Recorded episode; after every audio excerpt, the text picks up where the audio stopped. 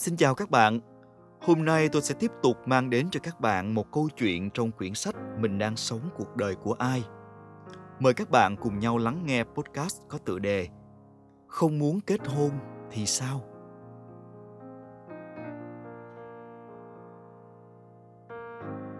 Các bạn thân mến, có một dạo lúc khoảng tầm 24 đến 27 tuổi, tôi rất sợ về quê. Vì mỗi lần về là tôi bị dục cưới. Bố mẹ dục đã đành, dòng họ tôi cũng xúm vào gây áp lực. Nhưng tôi mệt nhất là những lời bàn tán kích động từ mấy người hàng xóm. Tôi cảm giác họ còn nóng lòng hơn cả bố mẹ tôi. Chẳng có ai buồn hỏi tôi là Công việc trên Sài Gòn đã ổn định hết chưa? Kinh tế vững vàng chưa? Nếu mà cưới nhau xong sẽ ở đâu? Và điều quan trọng á, họ không có ai hỏi tôi là cháu có sẵn sàng để có gia đình chưa? Chẳng ai quan tâm cả. Tất cả họ đều cho rằng ra trường đi làm rồi thì nhất định phải có gia đình, dựng vợ gả chồng, sinh con đẻ cái. Rồi họ hùa vào thúc ép dù gánh nặng kinh tế của tôi sau đó chẳng một ai trong số họ nhiệt tình gánh phụ thật quá lạ luôn nếu việc bạn chọn không sinh con, sẽ khiến bản thân biến thành một người thất bại vô phúc trong mắt nhiều người. Thì việc bạn chưa hoặc không muốn kết hôn cũng sẽ nhanh chóng khiến người khác nhìn bạn như một kẻ khiếm khuyết. Rằng một người trưởng thành nhưng độc thân thì chẳng khác gì chỉ sống một nửa cuộc đời. Cá nhân tôi thì nghĩ khác. Tôi cho rằng cuộc đời mỗi người có nhiều cột mốc đáng nhớ mà chúng ta có quyền tự mình quyết định chuyện kết hôn là một ví dụ tôi luôn tự hỏi nếu năm 24 tuổi mà mình kết hôn thì điều gì sẽ xảy ra? Lúc đó mới ra trường, sự nghiệp còn chưa đâu vào đâu vẫn còn lê lết mỗi năm vài ba phòng trọ. Kinh tế chỉ vừa đủ nuôi thân mình, còn chưa biếu nổi bố mẹ vài triệu. Cưới thêm một người thì sẽ thế nào? Cuộc sống gia đình ra làm sao? Rồi nếu có thêm em bé, lấy gì để nuôi nấng nó tử tế? Tất cả tôi đều không tưởng tượng nổi.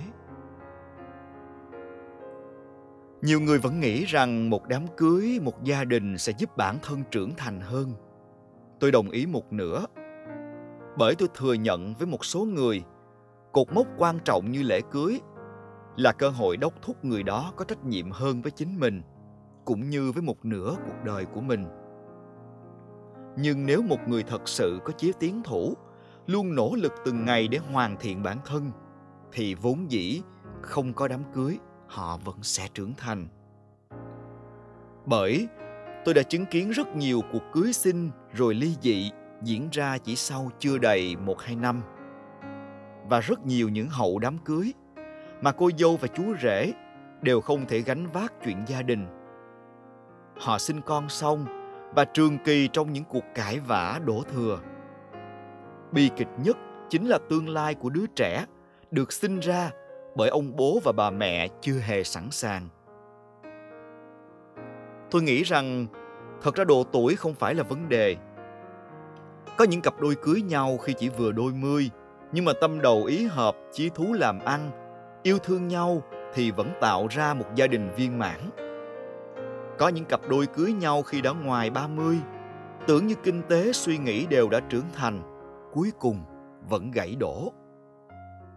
Bởi có những người vẫn muốn dành thời gian phát triển sự nghiệp, có người khác thì vẫn còn thích tự do, rong chơi, không hề hình dung ràng buộc nhau lại ngột ngạt và nhiều trách nhiệm đến thế. Có người cưới chỉ vì gia đình thúc ép thế là thành đôi. Mọi sự chuẩn bị và suy nghĩ thấu đáo đều chưa hề để tâm. Tôi cũng gặp một kiểu kết hôn tiêu biểu khác ở một người bạn của mình. Cặp đôi này quen nhau 8 năm. Họ lúc đó mơ hồ nhận ra, tình cảm hình như không còn tròn đầy như lúc mới yêu. Có một sợi dây vô hình nào đó từ lâu đã ngăn cách họ. Nhưng gia đình bạn bè đều chỉ nhìn thấy bọn họ êm đềm hạnh phúc. Vậy nên, họ phải cưới. Cưới rồi mới nhận ra chẳng còn yêu nhau. Họ lại đi tiếp một cái sai khác, sinh con. Bởi vì là cưới rồi thì phải sinh con chứ. Và hậu quả hiện tại là đứa con mới 2 tuổi đã phải một tháng sống với ba, tháng sau chuyển qua sống với mẹ chuyện người lớn chưa giải quyết xong, đã vội vã tạo ra một mầm sống cho đời.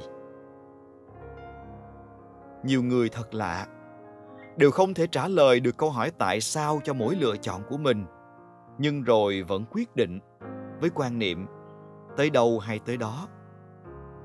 Để rồi khi chuyện vỡ lỡ họ lại sửa sai lầm này bằng một sai lầm khác. Tôi nghĩ kết hôn là một quyết định hệ trọng. Hãy kết hôn khi bạn chắc chắn mình yêu người kia và sẵn sàng cho một đời sống hôn nhân. Tất nhiên chưa ai trải qua mà có thể tỏ tường câu chuyện của thế giới vợ chồng. Vẫn phải cần mỗi ngày vừa yêu thương nhau, vừa hoàn thiện. Nhưng sự tìm hiểu và chuẩn bị cho một cuộc hôn nhân là điều nhất định phải có. Nết ăn, nết ở thói quen sinh hoạt, cách thức chi tiêu. Tất tần tật những vấn đề chung của hai người nên được mang ra bàn bạc và chia sẻ thẳng thắn. Để nếu không có điểm chung thì cũng có một sự thỏa thuận trước đó tương đối.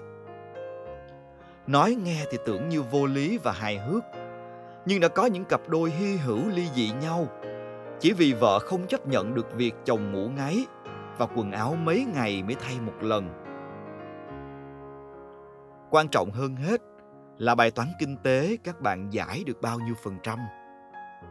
Đừng mơ tưởng một cuộc sống, một túp lều tranh, hai trái tim vàng trong thời đại mà tất cả đều bị oằn mình bởi gánh nặng cơm áo.